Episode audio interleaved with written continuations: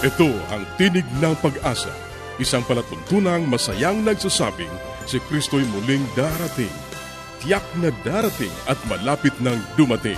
Kaya't kaibigan, pumadakang siya'y salubungin.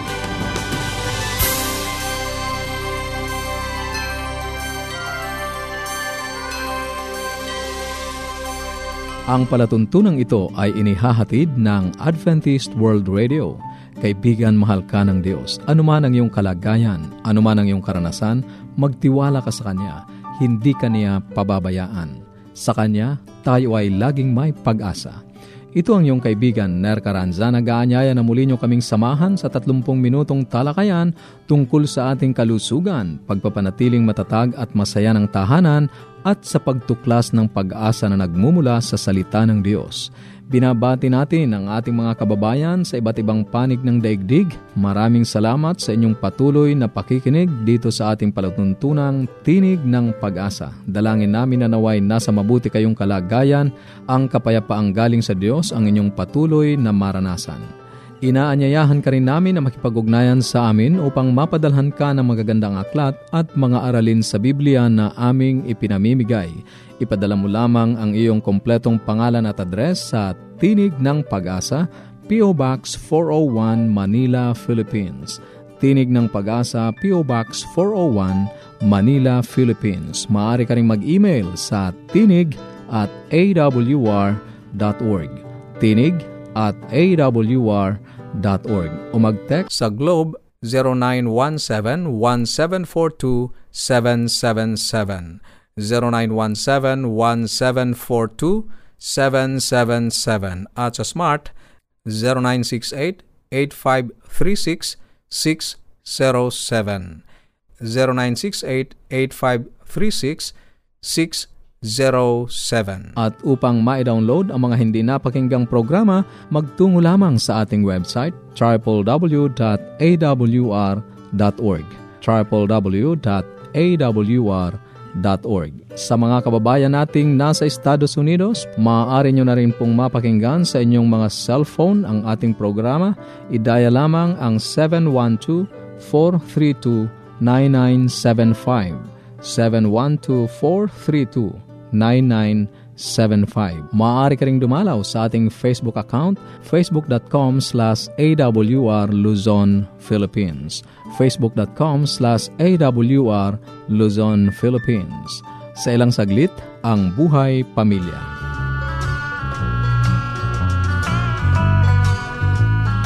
Di ko sukat akalain.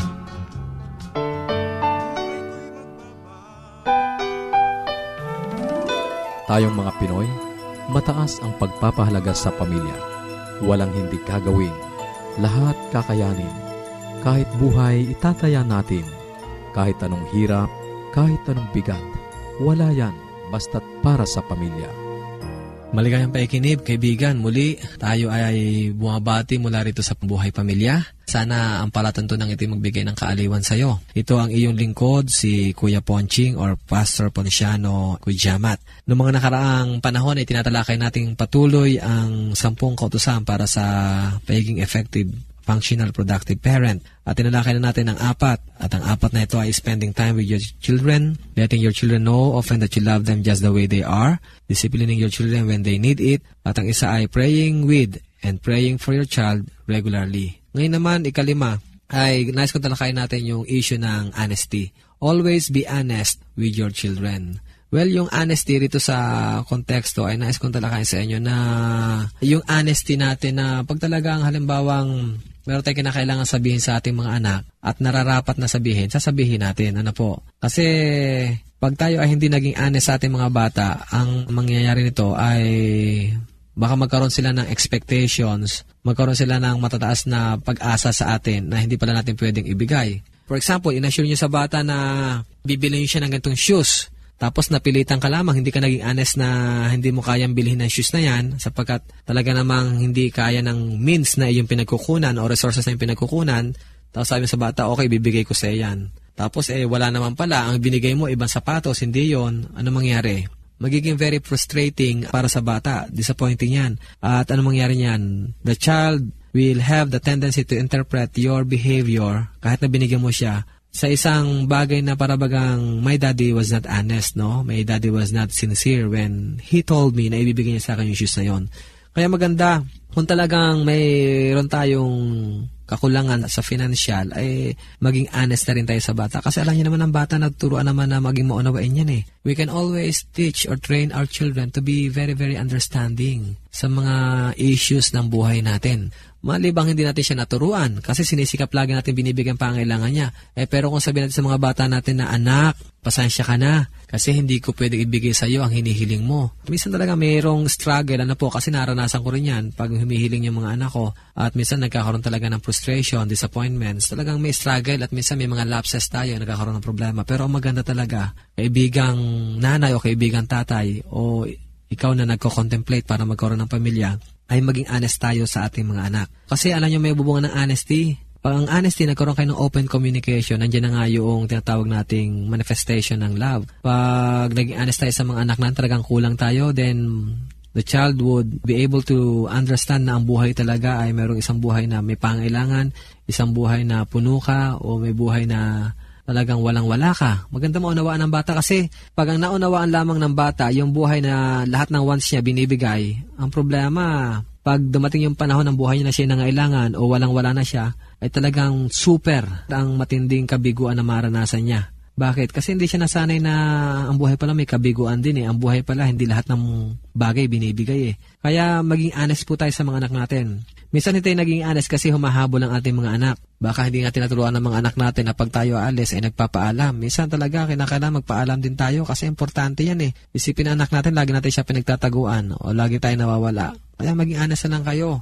Na pag-aalis kayo, anak, aalis muna ako. Minsan talaga, very painful yan, very hurting. Kasi may kita mo, umiiyak siya, nagisigaw siya. Minsan may tantrums pa. Pero alam nyo, may mga panahon na kailangan tayo maging honest na talagang aalis tayo. Kasi pag hindi, mag-e-expect ang ating mga anak. So maging honest kayo sa mga bagay na talagang kinakailangan naman ng bata na maging honest tayo. Halimbawa, pag talagang wala, okay? Huwag niyo pa pangako na ibibigay niyo lahat ng bagay. Maging damit, sapatos, o anuman. Maging honest kayo sa mga bagay na, halimbawa, kung aalis kayo at kung anong araw kayo babalik, maganda malaman din ng bata yan para at least ang expectation nila hindi sobrang napakataas. Halimbawa, tatanong nyo sa akin, Kuya Ponching, paano yon? Yung anak ampon ko lamang. Kailan ko sasabihin to sa anak ko? Kailan ako magiging honest sa kanya na siya ampon ko lamang? Well, ang marami nagkasabi, kagaya ni Narramore, no? Ni Clyde Narramore, the earlier, the better, na malaman ng bata na siya ay hindi tunay na anak. Kasi pag nalaman ng bata na siya ay malaki na, matanda na, nagkakaroon baga ng parang betrayal, parang nagkakaroon ng deceit o cheat, ano? Kaya mas maganda, the earlier, the better. Maunawaan naman ng bata yan, at mas mga ganda nga umunawa ang maliliit na bata. Meron nga akong alam, 3 years old, alam niya na na siya ay adopted child. Ano po? O mas earlier pa. Kasi kinocondition na ang bata kaysa yung sasabihin mo yan, yung mag-aasawa na siya, sasabihin mo yan, malaki na siya. So, honesty is very, very important. As long na yung pagiging honest niyo sa bata ay hindi very damaging, ano? Kasi may mga bagay rin naman na kinakailangan sa inyo lamang mag-asawa. May mga bagay naman na kinakailangan sa iyo lang rin naman, no? Na hindi mo kinakailangan i-open up sa kanila o i-divulge ang issue. Pero as long as it would help the child to realize and he will become responsible and accountable and open and very understanding of the situation, then honesty is very, very okay. So, kaibigan, sana maging open, maging honest tayo sa ating communication sa ating mga anak. Itong iyong lingkod, Kuya Ponciano Kujiamat.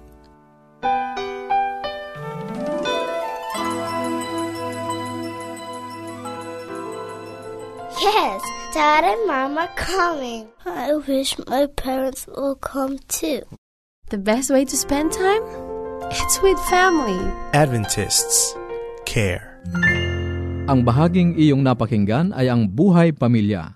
Kung mayroon ka mga katanungan o nais mong magkaroon ng mga aklat na aming ipinamimigay ng libre o kaya ay mga aralin sa Biblia, maaari kang makipag-ugnayan sa amin sa Tinig ng Pag-asa, P.O. Box 401, Manila, Philippines. Tinig ng Pag-asa, P.O. Box 401, Manila, Philippines. O mag-email sa tinig@awr.org. Tinig@awr.org. Maaari ka rin mag-text sa Globe 0917-1742-777. 0917-1742-777. 0968-777 at sa Smart 0968-8536-607 0968-8536-607.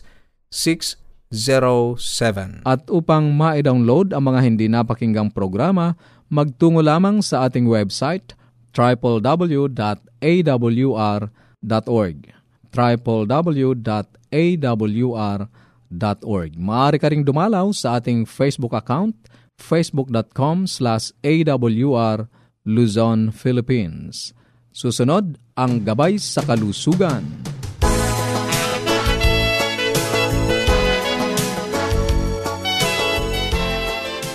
Isang magandang araw po sa ating mga tagapakinig. Ako po ang inyong doctor sa Himpapawid, Dr. Linda Limbarona. At ako po'y nagagalak dahil muli tayong magkakasama-sama sa portion na ito. At kung gusto po ninyong lumiham, meron po kayong katanungan tungkol sa pangkalusugan, pwede po kayong sumulat sa akin. Ngayon, ito pong mga nagdaan, in fact, 9 series po tayo tungkol sa mga myths and facts about health. Ito po ay yung mga kaugalian o kasabihan or may katotohanan ba ang mga nagawian ng mga tao tungkol sa kalusugan. At ito pong huli nating pinag-usapan ay tungkol nga po sa paglilihi. At sinabi ko nga po na yung kasabihan na naglihi kaya nag-anak ng abnormal or like merong specific feature yung bata. Sabi kaya daw bulag yung bata pinanganak kasi mahilig sa manika o kaya yung naglaro ng unggoy o di kaya nagbasa ng comics or yung may mga stuffed toys or yung mga palaka or ganyan, galit na galit sa kung ganitong tao, galit na galit ay napaglilihihan, kaya kamukha daw nun ang nilalabas. Hindi po totoo yun. Ngunit ang nagdidetermine ng magiging feature ng bata or ang kalalabasan ng bata ay yung hereditary factors mainly.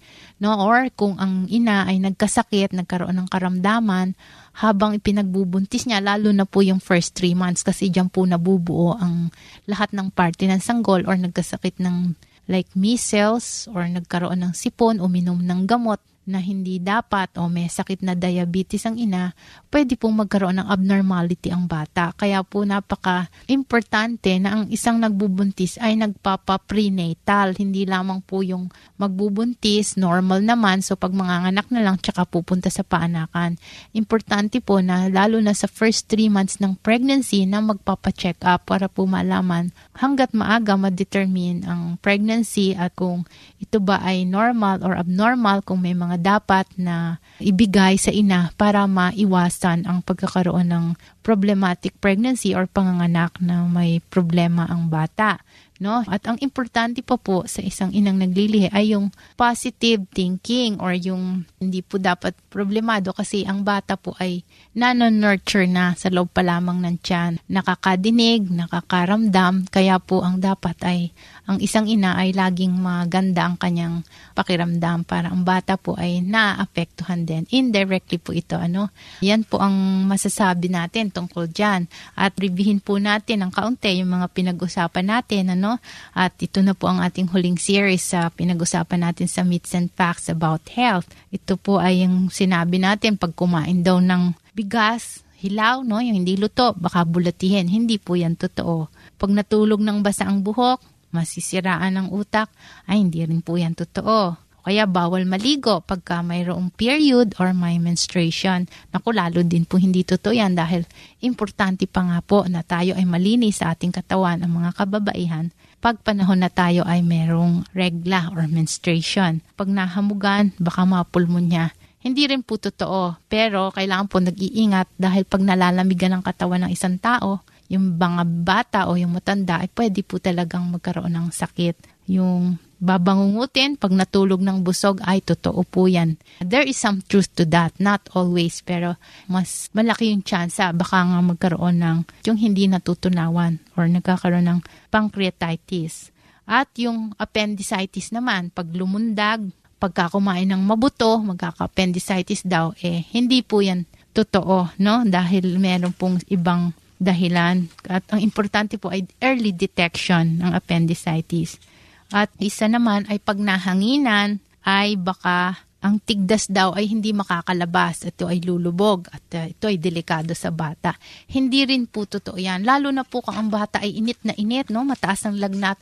Huwag po nating babalutin ang bata, kundi yung bigyan siya ng comfortable na damit at punasan pa kung mataas ang lagnat. Huwag lang paliguan, punasan para ang bata ay maging komportable at bumaba ang kanyang temperature. Kasi yun nga po pala ang isang dahilan na yung iba ay kinukulob. Kasi baka daw mahanginan, lumubog ang tigdas. Hindi po, kailangan bigyan din ng comfort yung bata. Kasi kung madumi naman ang skin niya or sobrang naiinitan, napapawisan, lalo na pong magkakaroon ng mga komplikasyon. So, ang bawal po dyan, yung magkaroon ng mga komplikasyon like magkapulmonya, kaya in mata, ma-infect, or tenga, no? Or primary complex. So, hanggang dyan na lang po muna tayo. Sana po ay meron po kayong natutunan. So, alamin po ninyo kung meron mga kasabihan, kung may katotohanan ba ito o wala, no? Kaya, kailangan hindi lang natin basta papaniwalaan. Hanggang dito na lang po at salamat sa inyong pakikinig. Paging Dr. Rodriguez, you're needed at room 321. Mrs. Martinez, kailangan na po nating i-dialysis ang asawa ninyo.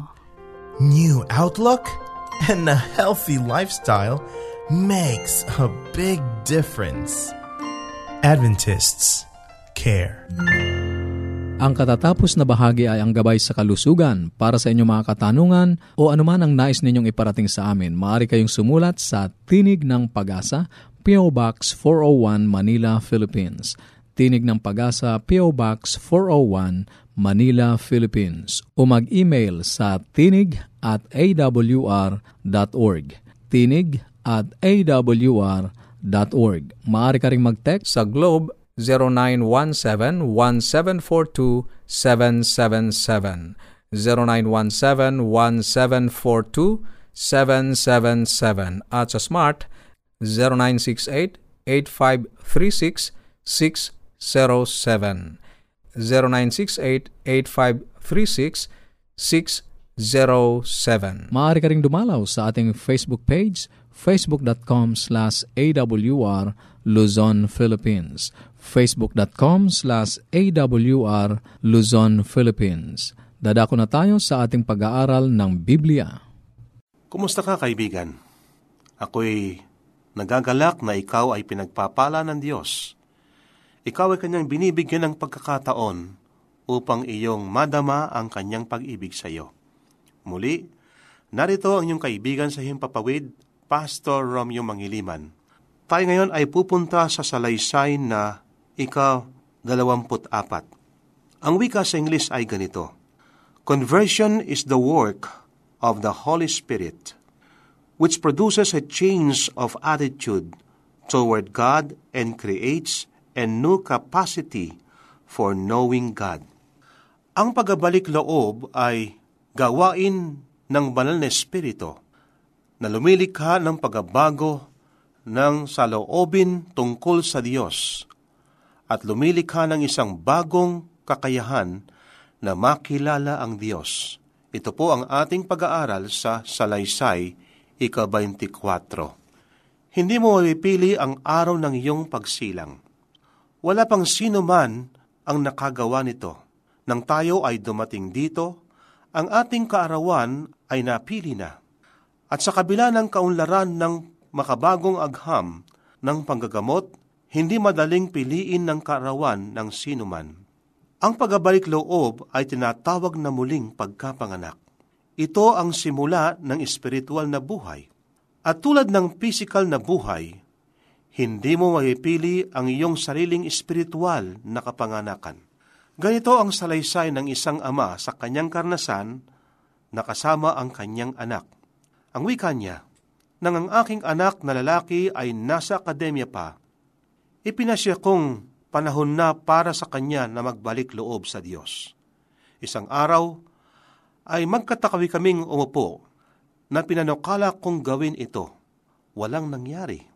Nagtapos kami kapwa bigo. Nalimutan ko ang unang simulain sa pagbabalik loob na ito ay gawain ng banal na espiritu. Hindi natin magbabalik loob ang ating mga sarili, ni hindi rin natin mapagbabalik loob ang sinuman. Ang pagbabalik loob, ito ay mangyayari lamang sa magitan ng mabisang gawa ng Santong Espiritu. Madalas na hindi naunawaan ng mga kabataan kung ano ang tunay na pagbabalik loob. Ang ilan ay umahanap ng karnasan sa daan ng Damasco. Nanalilimutan maging si Pablo ay nangailangan ng 3 piping mga taon sa ilang ng Arabia bago siya naging handang simula ng kanyang magandang ministeryo. Sa kabilang dako, ang iba ay hindi tiyak kung sila ay mga nagbalik loob na. Ngunit ipinapalagay nilang ganon na nga sapagkat sila ay nagsilaki sa loob ng iglesia. Ang ilan ay nagtalaga kay Kristo at nang masumpungan nila na hindi mahimalang nagbago ang kanilang sarili, mga likas, sa kinabukasan ay ipinasyan nilang hindi pa magbabalik loob sa Diyos at maghihintay pang muli ng panibagong madandaming panawagan upang kanilang muling subukan. Ang paghanap ng kahulugan ng pagbabalik loob, kung gayon ay lubhang mahalaga.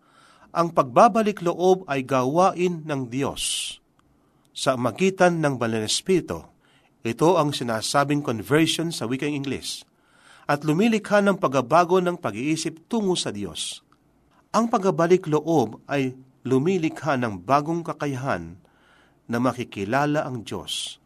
Walang sino man ang nakakahinga para sa kanyang sarili hanggang hindi siya isinisilang. At samantalang maaring madaliin ang paraan ng pagbabalik loob sa pamamagitan ng paglalagay ng iyong sarili sa kapaligiran ng mga bagay na espiritual, ang buhay ay lalagay. Ang pagbabalik loob ay lumilikha ng bagong kakayahan na makilala ang Diyos. Walang sino man ang nakakain o nakakahinga para sa kanyang sariling hanggang hindi siya isinisilang. At samantalang maaring padaliin ang paraan ng pagbabalik loob sa pamamagitan ng paglalagay ng iyong sarili sa kapaligiran ng mga bagay na espiritual, ang buhay ng pagkatalaga ay nakababagot at mahirap na gawin hanggang hindi ka isinisilang sa Espiritu. Sinasabi ng 1 Korinto 2:14, ngunit ang taong hindi ayon sa Espiritu ay hindi tinatanggap ang mga bagay na Espiritu ng Diyos sapagkat ang mga iyon ay kahangalan sa Kanya at hindi niya iyon naunawaan, sapagkat ang mga iyon ay naunawaan sa magitan ng Espiritu. Isa sa mga himala na ginagawa ng Banal na Espiritu sa panahon ng pagbabalik loob ay lumilikha ng bagong kakayahan na makilala ang Diyos. Upang makapaglingkod sa Kanya ng matuwid, kailangan tayong isilang ng Banal na Espiritu. Dadalisay nito ang puso at babaguhin ang isipan. Nabibigyan tayo ng bagong kakayahan na makilala ang pag-ibig ng Diyos. Walang halaga kung ikaw man ay isang ateista o tunay na Kristiyano. Kailangang ikaw ay muling isilang upang makita mo ang kaharian ng langit. Sinasabi ni Jesus kay Nicodemo sa San Juan 3:3, malibang ang tao ay silang na muli, ay hindi niya makikita ang kaharian ng Diyos. At iyong maalaman kung ikaw ay nagbalik loob o hindi pa. Totoo na ang pagbabalik loob ay nagkakaiba-iba, tulad ng ating damdamin, ngunit ang karanasan ng pagbabalik loob ay nakikilala. Unti-unti, marahil ay hindi madama ang tumatanggap na may mga impresyon na nangyayari na umihila sa kaluluwa kay Kristo. Ang mga ito ay maaring tinatanggap sa magitan ng pagdilidili sa Kanya, sa pagbabasa ng mga kasulatan, o sa pakikinig ng salita mula sa mga mangangaral. Bigla, samantalang dumarating ang Espiritu na may higit na tuwirang panawagan, ang kaluluwa ay isusukong may kagalakan ang sarili kay Jesus. Ikaw ba ay umaasa sa iyong mabuting mga pag-uugali, sa iyong tungkulin sa iglesia, o sa iyong pamanang Kristiyano upang tiyakin ang iyong kaligtasan? O ipinapako mo ang iyong pansin sa iyong mga kahinaan at mga pagkakamali at ipinapasya na sa ganoong batayan, ikaw ay hindi pa nagbabalik loob kailanman. Kapag naunawaan mo, kaibigan, ang pagbabalik loob o conversion sa ating Panginoon, malaman mo na ikaw ay nagbalik loob o hindi pa. Kaibigan, kailangan natin na tayo ay magbalik loob sa ating Diyos.